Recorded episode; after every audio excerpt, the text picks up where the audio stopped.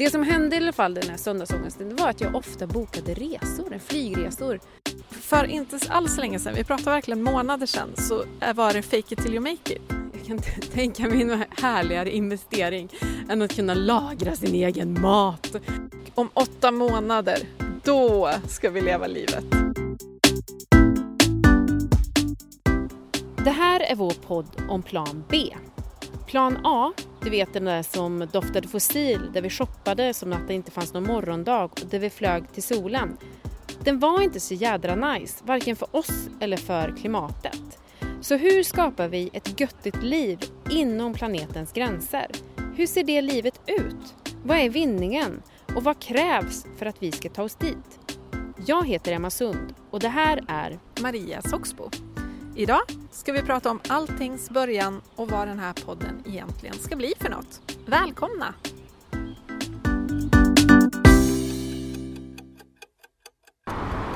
Välkommen till samtiden Emma! Tack! Nu står vi här och liksom skördar frukterna av en livsstil som vi har byggt upp under ja, 150 år eller så. Vi har liksom bekvämligheter som bilar, som vi kan köra skitfort med till gymmet för att springa en mil eller till köpcentret för att shoppa jättemycket saker vi inte behöver innan de stänger. Jag måste ju få ställa en klassisk sportfråga här. Hur känns det att ha kommit i mål? Ja men det blev ju himla bra det här måste jag säga. Vi står vid E20 i Stockholm och jag känner verkligen friheten fullkomligt osa här. Osa, bra ord för att beskriva den här platsen känner jag. jag tycker också att det här kanske inte var den optimala stället för att spela in en podd. Vad tycker du? Nej, jag, jag håller med. Det känns inte som en optimal inspelningsplats och det känns faktiskt inte som en optimal livsstil heller om jag ska vara helt ärlig. Ska vi dra någon annanstans? Ja, det gör vi. Ja.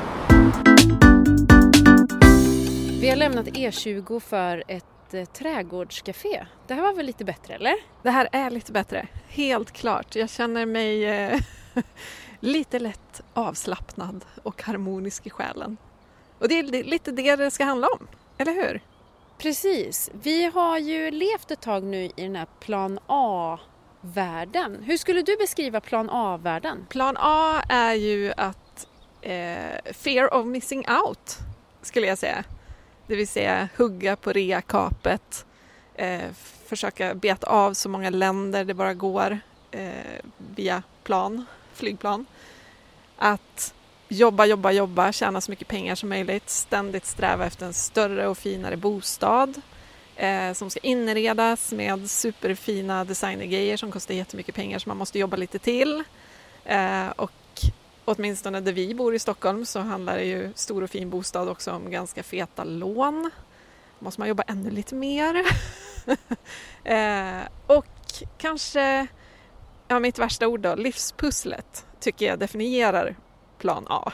Det här att eh, hinna med allt som ska göras från tvättberg till lämningar på förskola eller skola till att ta bilen till gymmet som vi sa där när vi stod på motorvägen eh, för att hinna springa en mil så man är i hyfsad form och ja, men att hinna med så sjukt mycket grejer på ingen tid och det är aldrig liksom en paus där man kan dra efter andan, eh, tänka. Det är nog plan A för mig. Vad är det för dig? Ganska mycket begär. Ja. Villhöver och jakten efter nytt eller jakten efter tillfredsställelse genom konsumtion kanske. Och som doftar ganska mycket fossila bränslen i allt det vi konsumerar, hur vi tar oss fram, allt vi njuter av. Det har ju liksom en bismak av fossila bränslen. Och plan A bygger ju på fossila bränslen egentligen. Att vi plockar upp någonting i jorden och bränner skiten av den.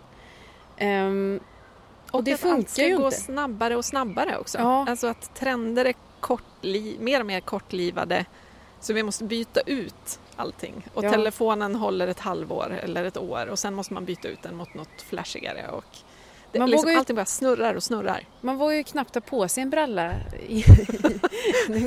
innan den är ute igen. Det är därför du inte har en bralla idag. Ja precis. Nej men eh, jakten, hela tiden en jakt.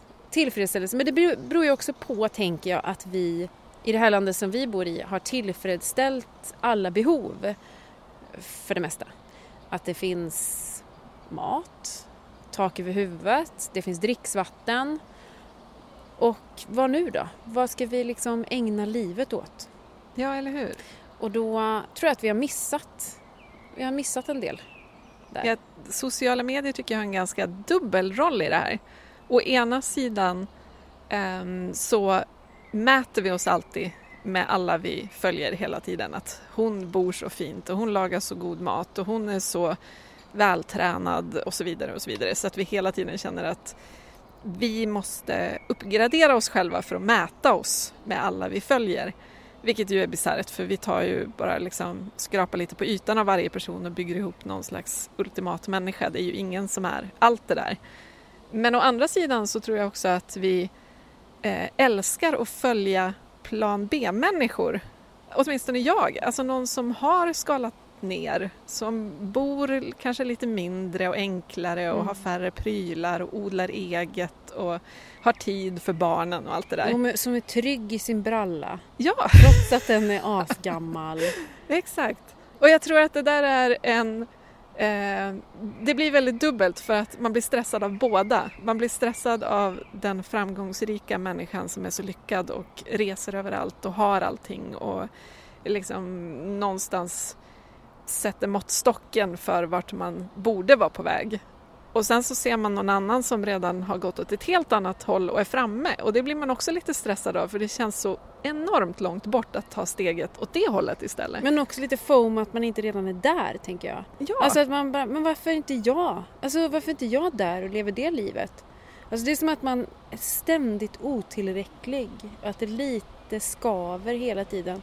Och för att bli av med det skavet så, ja, så belönar man det kortsiktiga belöningssystemet istället. Går och köper en ny bralla. Ja men precis, exakt. För det var enklare än att ställa om hela livet. Det ja. är det, det får, man ju, det får man ju ge brallan. Det får man det ge brallan. Eller bokar en resa så att man har något att se fram emot. Så att man går sin egen lilla ohållbara väg. Det alltså, där är jag... också något. Att vi bokar en resa om åtta månader eller något, mm. för det är en kampanj av något slag. Och om åtta månader, då ska vi leva livet. Mm. Fram till dess ska vi bara härda ut. Är det rätt balans? Eh, nej. Alltså jag har ju verkligen varit med i den här fossilfesten. Alltså verkligen, verkligen, verkligen. Eh, det var kul att resa och konsumera och liksom leva som att det inte fanns någon morgondag. Och nu känns det lite som att man är bakfull. Men vad, hur jag levde, eller hur jag var bakfull när jag faktiskt var bakfull. när jag levde i, liksom, eller jag lever fortfarande ohållbart på många plan men inte så ohållbart som jag har levt kanske. Men just det där när man vaknar upp en söndag och känner en söndagsångest och kanske lite ba bakfull i sin 25-års eh, liv och eh, men känner att man behöver fylla livet med någonting för att få bort söndagsångesten. Alltså så här, och det är väl också en missbalans på något vis att helgen är så kort och man lever ut och sen ska man tillbaka till de vardag. Det som hände i alla fall den här söndagsångesten det var att jag ofta bokade resor, flygresor. Det var då det skedde, att någonting behövde hända. Jag behövde fylla min vardag.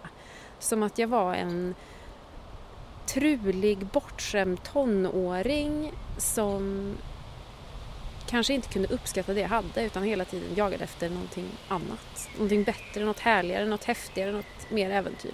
Men det är väl också fear of missing out?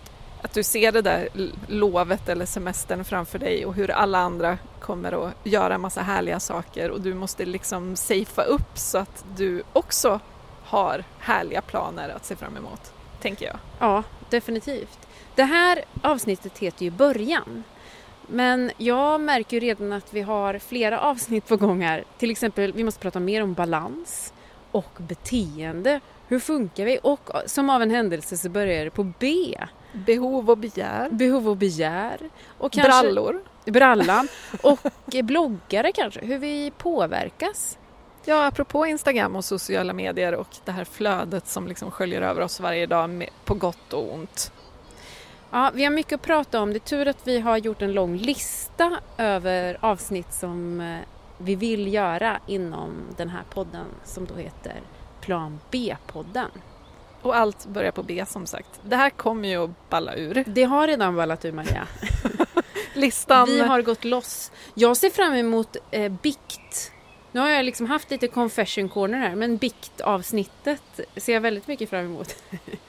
Ja, men ja, det är många jag ser fram emot. För jag vill liksom vända och vrida på varenda sten i både det ohållbara livet som vi lever nu, plan A-livet, eh, så att vi ser hur sjukt orimligt det är många gånger. Jag tror att mycket av det här att vi har att så många är så ovilliga att ställa om handlar ju väldigt mycket om att vi pratar så mycket om vad man måste ge upp. Och det är saker vi gillar. Kött och bil och resor och konsumtion. Men det är ju trots allt ett liv som också är fullt av utbrändhet och höga lån och stress och eh, ja men vill vi ha det? Nej, det vill vi ju inte. Så då kan man ju vända på de stenarna och sen så börjar man vända på stenar i det hållbara livet som väntar där borta. Det tycker jag ska bli så sjukt spännande. Jag undrar också om vi hinner njuta av allt det där ohållbara njutet, det unnet, den där köttbiten som vi äter. Njuter vi till max när vi drar liksom till Bahamas? Eller är vi fullt upptagna med att arrangera den perfekta bilden att visa upp för alla andra om hur otroligt härligt det är på Bahamas? Om vi skrotar den här plan A som eh, doftade fossil och inte var så jävla nice för varken planeten eller oss. Hur tror du att eh, plan B-livet ser ut? Jag tror och hoppas att vi jobbar mindre. Att det, inte, att det finns noll status i att jobba över. Eh, och att vi till och med jobbar mindre än heltid. Vem som nu har bestämt att 40 timmar är en heltid. Jag tänker att vi ska eh, omdefiniera saker så att heltid kanske är 23 och en halv timme eh, och sen kan man gå ner ännu mer om man behöver det. Om vi jobbar lite mindre, har lite mer fritid så tror jag vi har mindre stress. Vi kommer också ha mindre pengar men väldigt mycket av det här hållbara livet kostar ju mindre än det liv vi lever idag. Om vi inte shoppar loss så himla mycket och det vi köper är begagnat eller återbrukat eller så, så sparar vi ju enorma mängder pengar. Ehm, och att äta i säsong och äta mycket växtbaserat också bra mycket billigare än att köpa den där jättedyra importerade steken till exempel. Så jag hoppas att vi har mindre pengar eh, så att vi jobbar mindre och att vi på så vis får lite mer balans. Du då? Ja, jag skriver under på allt. Det finns ju de som inte har pengar nu utan vi pratar ju om någon form av privilegierad medelklass kanske i storstad som lever som att det inte fanns någon morgondag.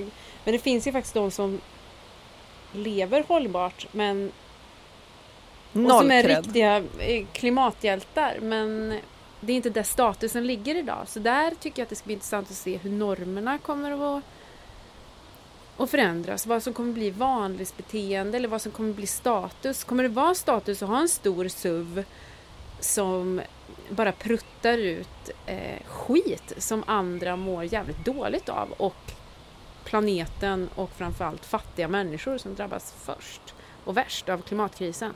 Eller kommer det vara det livet som många lever idag fast kanske inte av fri vilja?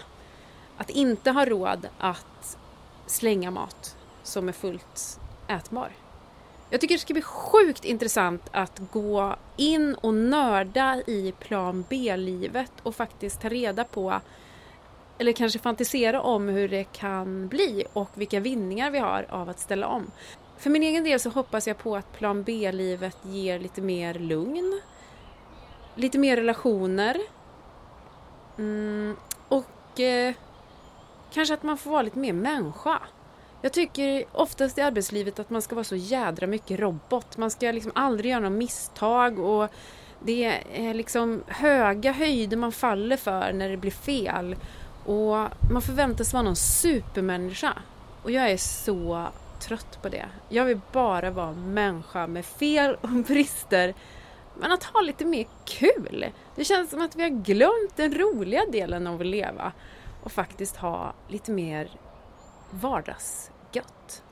Jag håller helt med. Jag tänker också att det där eh, du sa om att vissa har ju inte pengar idag och lever mer hållbart och de får ju ingen cred för det. För att eh, det är något helt annat att välja att klä sig i vintage för att man tycker det är kul än att behöva ha på sig ärvda kläder för att man inte har råd med nya. Trots att det är ju exakt samma klimatvinst i båda två. Ehm, faktum är att den som har lite pengar lever ju garanterat mer klimatsmart på sikt också för att de kommer att ta hand om de här plaggen och laga dem om de går sönder och inte liksom byta ut dem mot något annat så fort en dragkedja går sönder eller så. Och jag hoppas ju någonstans att det blir en, ett lite mer, vad ska man säga, medmänskligt samhälle mm. på, som en konsekvens av det för att vi inte dömer människor för att de inte har pengar. För att pengar blir inte lika viktigt i plan B-livet. Det finns ju någon sån där bisarr siffra, siffra på de absolut rikaste människorna i världen har lika mycket som de miljarder fattigaste. Det här är en siffra vi ska leta upp och eh, dela eh, på vårt Instagram eller någonting tycker jag. För att det är en sån siffra som får en att inse hur otroligt skev plan A-världen är. Är det inte någonting med 70 procent av... Nej, vänta.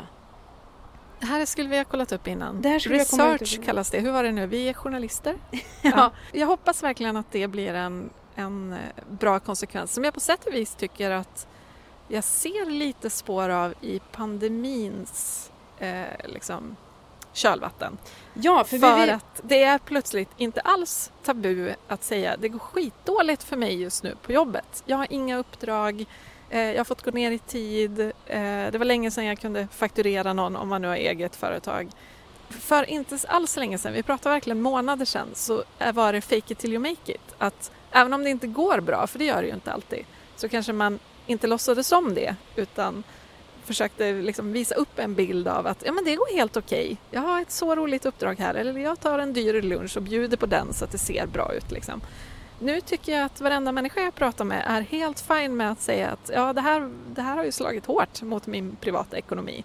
Och det, bara det tycker jag är ett steg i rätt riktning för då blir ju pengar mindre viktigt. Då blir det ju snarare någonting som vi kanske kan eh, knyta lite band kring. Att, ja, är det tufft för dig? Kan jag hjälpa till? Vi blir lite mjukare mot varandra på något vis. Som ni hör så har vi redan ballat ur. Vi har ju insett att vi måste göra hundra avsnitt tror jag för att gå igenom allt från bikt till beteende till bralla till bomull till diverse... Bananbröd! Bananbröd! Bananbrödet också måste med.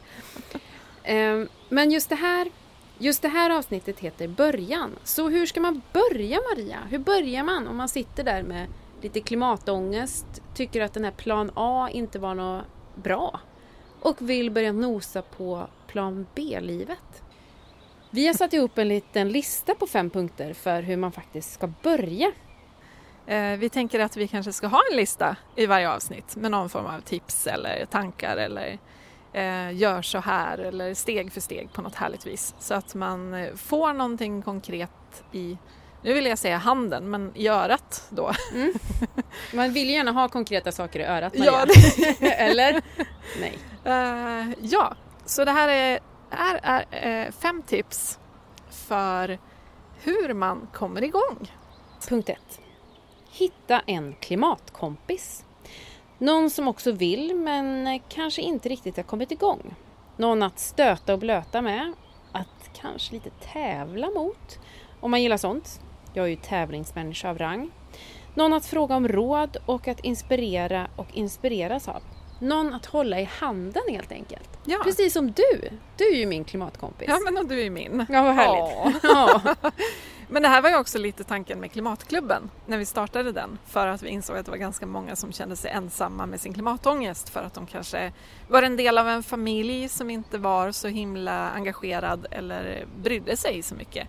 Och att skapar vi klimatklubb eh, så är det en, liksom en plattform för att hitta den där klimatkompisen så att man kan känna sig mindre ensam och faktiskt känna sig lite uppbackad när man försöker ta fighten också. Hitta ett annat sammanhang där man är trygg och det står folk att, och heja på. Precis. Okej, punkt två. Här tänker vi att man ska börja i rätt ände. Eh, det är ju det, det kanske mest självklara tipset av alla, men gör en klimatkalkylator. Och inte då bara för att eh, få en specifik siffra utan kanske ännu mer för att se vad ens största klimatpuck är. Eh, för det är väldigt lätt att gå loss på fel saker, att tänka att nu källsorterar jag jättemycket och jag lämnar saker till loppis och jag byter glödlampan mot en LED eller någonting. Mm, och sen bränner man till Thailand ändå på jullovet och då var allt det där förgäves.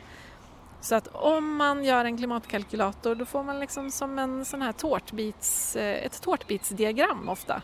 Där man ser direkt att ja, men för någon är det bilen för att de kanske bor i glesbygd och inte har något val att köra bil. Men då vet de ju att ja, men en elbil skulle göra enorm skillnad. Eh, för någon annan är det resorna, för någon är det konsumtion, för någon är det maten för att man äter supermycket kött och mejerier och sådär. Börja i rätt ände för det blir lätt så att man dels inte får så, gör så himla stor skillnad och för att man bränner all energi på fel ställe. Punkt 3. Hitta den positiva infallsvinkeln. Att sänka utsläpp är kanske inte sådär supermotiverande eller jättepeppigt. Inte heller massa förbud eller saker du absolut inte får göra längre. Men kanske kan man vända på det och istället bli grym på att laga vego eller bli stark som en björn genom att transportträna. Ja men exakt. Där tycker jag är eh, en del av vad politikerna har misslyckats med. Att vi får en känsla av att det bara handlar om uppoffringar. Men okej, okay, politikerna är inte så bra på att presentera den här härliga visionen. Eh, så då får man ju sätta den själv, bestämma sina egna liksom, positiva tolkningar av vad man egentligen håller på med när man försöker ställa om sitt liv. Vad skulle en positiv infallsvinkel kunna vara för dig? Jag lever ju tillsammans med en vegetarian. Jag gillar kött. Och där tycker jag att du har sagt en så himla bra grej. För jag äter ju nästan aldrig kött men känner att jag alltid har... Jag har alltid känt mig lite dålig som inte benämner mig själv som vegetarian eller vegan. Men där tycker jag att du har sagt en så himla bra grej att du benämner dig som en köttätare som nästan aldrig äter kött. Och den har jag kopierat rakt av. Jag äter nästan aldrig kött. Men jag har inte heller satt något förbud eller jag har inte placerat mig själv i ett fack. För jag passar inte där. Jag tror att jag triggas av att inte ha förbud men att jag hela tiden, men lite för varje dag, liksom samlar på något sätt poäng av att jag avstår. Ja, man har ätit kött idag men inte igår och inte imorgon. Jag tycker det blir mycket, mycket lättare. Och sen har vi hela matsvinnsgrejen. När man har barn så blir det ju matsvinn. Ens barn vill ha en varmkorv fast de vill ha en halv varmkorv. Äter man upp den där halva korven trots att det är kött så har man ändå gjort någonting bra för klimatet. Det blir lite lättare att navigera om man inte har en sån eh, jätteövertygelse såklart så att man är vegan till exempel. Det är klart att det inte finns några gråzoner då, men för oss finns det gråzoner. Punkt 4. Den här tycker jag är rolig. Skissa upp hur ditt ultimata 2.0-liv skulle se ut, alltså plan B-livet. Ehm, så att man har liksom en härlig målbild att ta sikte på och som kanske gör det lite lättare också att ställa om för att man ser vad det kan leda till. Och det här pratade vi ju lite om tidigare, det här just med att ja, men kanske jobba lite mindre, kanske bo någon annanstans. För vissa är det på landet, för vissa är det absolut inte i landet utan i en liten klimatsmart lägenhet i stan. Ehm, men om man ser, om man liksom skissar upp ett väldigt, väldigt härligt plan B-liv så tror jag det är lättare att avstå från den där flygresan för den leder inte dit och sådär. Vad säger du? Jag har bestämt mig för att flytta till landet för att jag vill odla mer min egen mat. Jag skulle, jag går igång på, alltså det här är så sjukt, för jag drömmer liksom, alltså det är så sjukt att jag drömmer om det här för det här är ju min barndom jag pratar om. Det här som jag har sett ner på lite grann. Att, nu drömmer jag om jordkällare. Jag kan inte tänka mig en härligare investering än att kunna lagra sin egen mat som inte är beroende av ett litet sketet kylskåp i en lägenhet. Eh, jag går verkligen igång på den här eh, samla på. Eh, alltså jag tror att det bor en hamster i mig. Att jag vill liksom hamstra på mig. Eh, lagra en upp. prepper. Liksom. Ja, men riktig jävla prepper. Hur blev jag den här personen kan man fråga sig.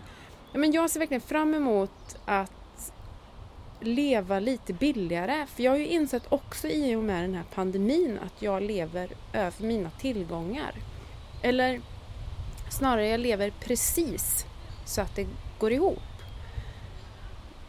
Kanske ett statusliv med lägenhet i Stockholm och torp på Gotland.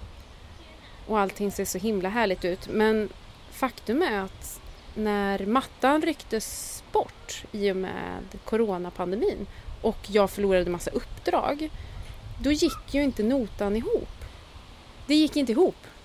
Min man jobbar 80 procent, jag jobbar 100 procent. Jag ämnar att jobba 80 procent, men jag insåg att vi får inte det att gå ihop. Vi måste ha en som jobbar 100 så det var liksom lite av ett wake-up call. Att man att, lever på, man surfar på någon slags marginal ja, genom livet och, och lever... minsta lilla motgång så rämnar fasaden lite grann. Verkligen, och lever väldigt mycket på lånade pengar och en tro att man faktiskt kanske har pengar fast de är ju inte ens egna. Man ska vara rustad, det där tycker jag underbara Klara skrev så bra om. Att ja. hon är rustad för en ständig lågkonjunktur ja. genom att ha ett billigt boende som inte...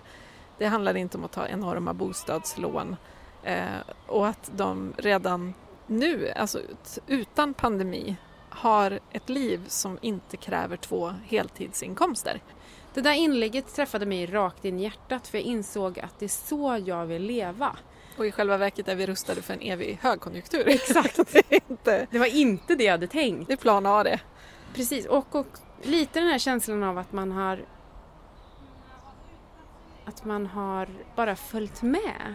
Lite så, man har följt med sin samtid utan att kanske gjort aktiva självständiga val. Utan så här, ja nu börjar ju folk i sin omgivning leta efter större lägenhet. Ja, det kanske är dags för oss också. Att man hela tiden eller att man är så otroligt eh, mottaglig för normerna har jag väl kanske insett. Okej, vi har bara en punkt kvar på mm. listan. Mm. Och den ska jag läsa upp. Ja! Punkt 5. Sätt mål och delmål och fira längs vägen. Det här gillar jag. Om man nu har målat upp den där drömbilden av det hållbara livet då kanske det är på sin plats att sätta upp eh, en plan för hur man ska nå dit. En ettårsplan eller en femårsplan eller en tioårsplan. Alla har inte råd att köpa en elbil imorgon men kanske kan man göra en plan för hur man ska nå målet. Okej, så listan är alltså 1. Hitta en klimatkompis att eh, liksom stöta och blöta med. 2. Börja i rätt ände så att genom en klimatkalkylator så att man inte bränner allt krut på fel grejer. Tre, hitta den positiva infallsvinkeln, alltså moroten snarare än piskan. Fyra, skissa upp det ultimata 2.0-livet så att man har en härlig målbild att sikta på. Och fem, sätt delmål. Fira som fasen längs vägen, det blir roligare då. Särskilt med klimatkompisen. Ja, eller hur? Verkligen. Fira mer. ja. Okej, det gör vi så här på då bra. Vi firar redan vi firar. nu. Vi firar innan vi har släppt den här podden. ja. ja. Fan vilken bra podd det blev. Vi kommer ha en del återkommande inslag i den här podden. Listan är en sån del. Men det finns också en del till som jag är riktigt taggad på. Det är nämligen att du ska utmana mig i varje avsnitt. Så nu undrar jag, vad har du för utmaning till mig som jag ska ro i hamn innan nästa avsnitt. Jag har ju dragit sån vinstlott. Att jag får utmana dig i varje avsnitt och jag slipper. Jag går liksom fri. Helt underbart. Jag, ja, tack för den. Okej, första utmaningen. Ska du inte få av mig? Nej men sluta! Du ska få ringa ett samtal för att höra vad din nästa utmaning, eller din första utmaning, är på klimatfronten. Och fy fan som var läskigt. Ja. Okej. Okay. Det är nämligen så att vi har vår första sponsor som är klimatappen Deedster. Så du ska få ringa och prata med Monica på Deedster och hon ska berätta om sommarens utmaning. För det här avsnittet kommer ju ligga ganska långt före övriga avsnitt som kommer i höst. Så vi har en sommarutmaning och jag kan lugna dig med att den faktiskt är till oss båda. Den är inte bara till dig. Okay. Så varsågod, här har du numret till Monica. Nu ringer vi. Tack.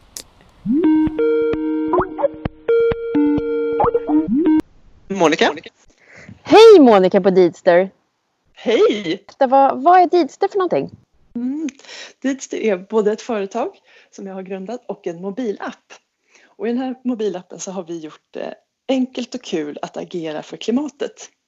Så man lär sig saker och så får man uppdrag, klimatsmarta deeds, som man får testa i verkliga livet. Och när man har gjort dem så får man då både poäng och en siffra på ungefär hur mycket koldioxid den handlingen har sparat. Mm. Så vi använder gamification liksom för att locka fler att agera för klimatet. Okej, okay, så nu ska jag och Maria få en utmaning av dig. Nu, alltså jag är ju sjukt nervös. Vad, vad är det för utmaning? Mm, vi har tänkt så här att eh, ni ska få det lite svårt. Vi har eh, vår bästa månad. Det var när vi hade användare deeds som loggade 80 000 deeds på en månad. Så vår utmaning till er är att ni ska slå det. Men vad 80 000 deeds? Ska vi klara det själva eller? Nej, det tror jag blir lite svårt. Nej, så vi hoppas naturligtvis att kanske era följare kan hjälpa till.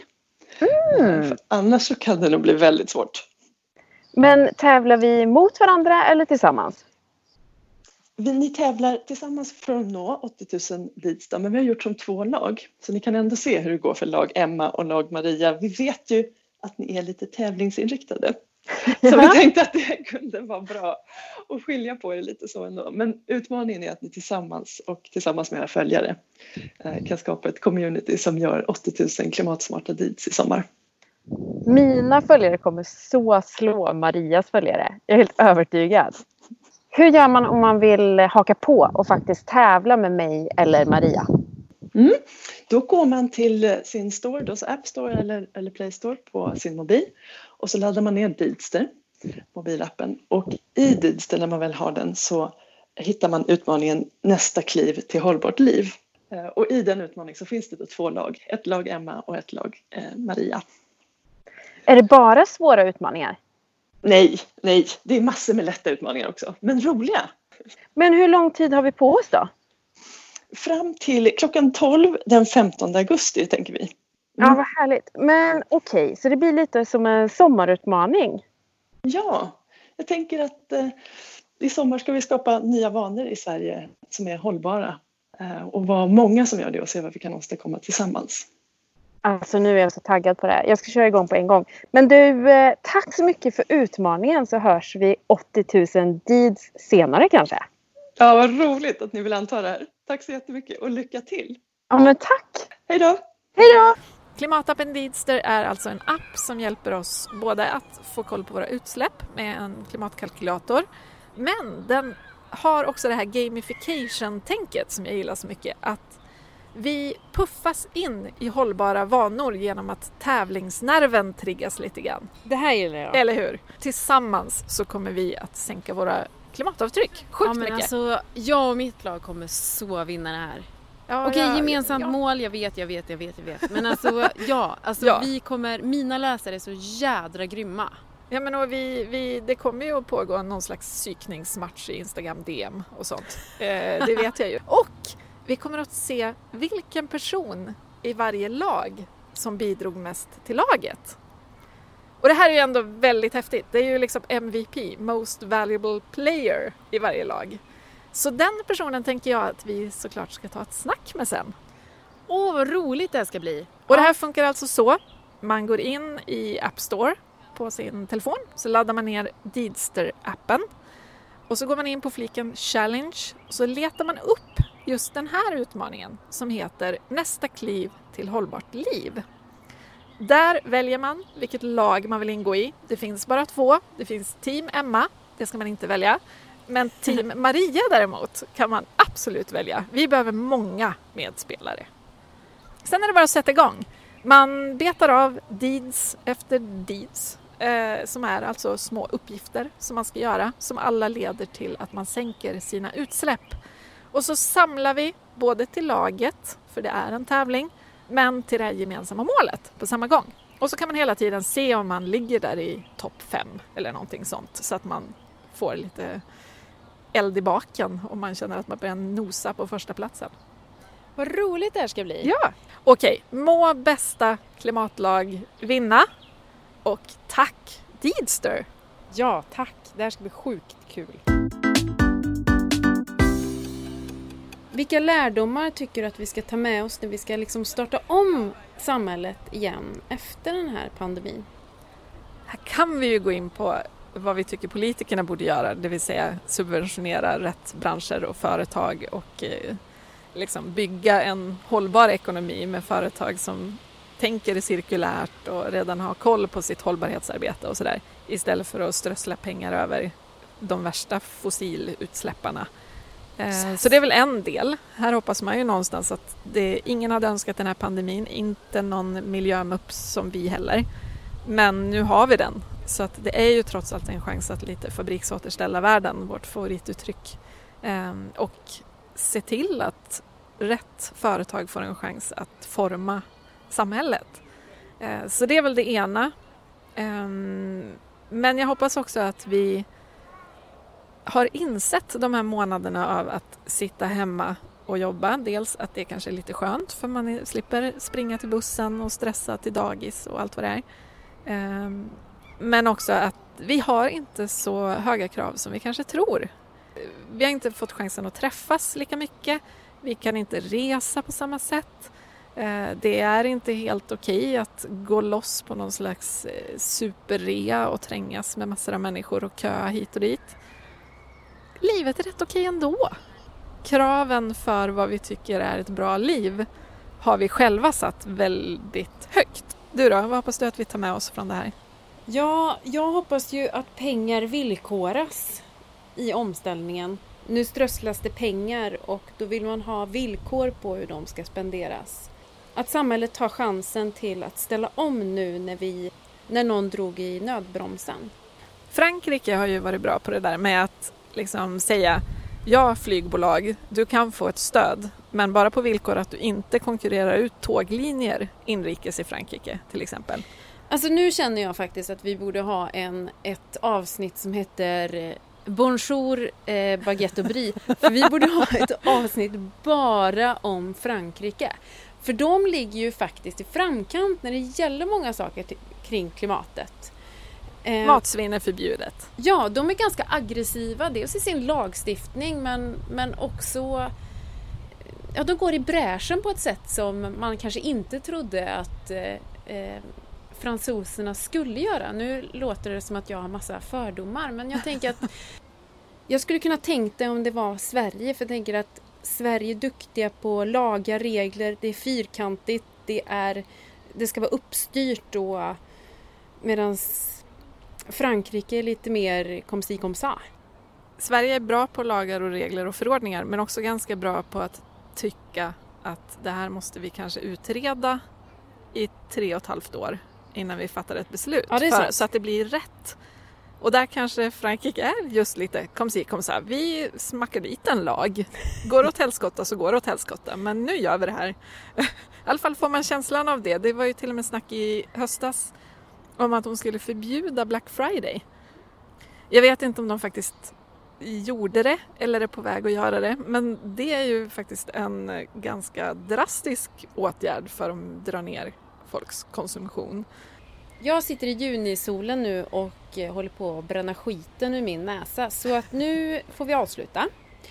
Okej, det här var det första avsnittet av Plan B-podden och det var bokstavligen talat bara början. Oh, vi kommer balla ur så mycket Maria. Vi vill prata om beachen, biffen, bilen och börsen men också om begären, bloggarna, budskapen, bråten, böset kanske, bananbröden, beteenden och brallorna. Och mycket mer.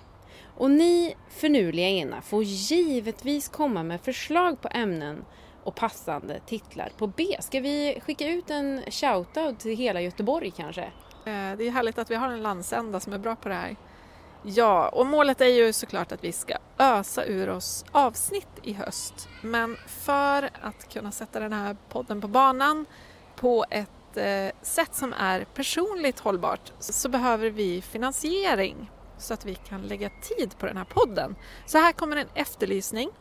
Om du är eller jobbar för ett hållbart framtidsföretag som kanske vill höras i den här podden Eh, och vara med och berätta hur framtiden ska bli och vart vi är på väg. Då hoppas vi att ni hör av er och vi nås på planbpodden gmail.com. Där kan man också tipsa om man bara vill pitcha in härliga avsnittsförslag på B eller ämnen så kan vi stöta och blöta tills det börjar på B. Vi löser det. Vi löser det. Ja. ja. men gör det, skicka in förslag. Och vill man vara med så får man väl sälja in sig själv med en hisspitch jag. Jag hoppas på röstmemon. Kan vi, ja. inte, kan vi inte efterlysa det på en gång? Gud vad roligt. Kan ja. ni inte spela in era tankar kring vad som helst som har med klimatfrågan att göra? Och plan Bara, B. Ja, och plan B, precis. Och liksom snacka in, vi kanske ska vara tydliga här. Kan ni inte berätta lite om vad som definierar plan B-livet för er? Så spelar vi upp det sen i ett kommande avsnitt. Oh, det vill säga banda på röstmemo i telefonen eller vad som helst och mejla oss på planbpodden gmail.com. Det vore ju väldigt härligt om vi inte bara behövde höra våra egna röster tycker jag. Ja, verkligen. Och alla de här finurliga idéerna och koncepten som ni tror att vi kommer leva efter i framtiden. Vilka normer tror ni att vi kommer att haka på? Exakt. 10% av pengarna vi får in från sponsorer går dessutom till Klimatklubbens arbete. Så det är pengar som jobbar på två fronter samtidigt kan man säga. Alltså vi kommer vara så sjukt kräsna med sponsorer. Det här kommer att, det här kommer att vara en process tror jag. Eh, vi är inte de lättaste att jobba med helt enkelt. Men, Men vi, vi är trevliga. Ja, vi är trevliga.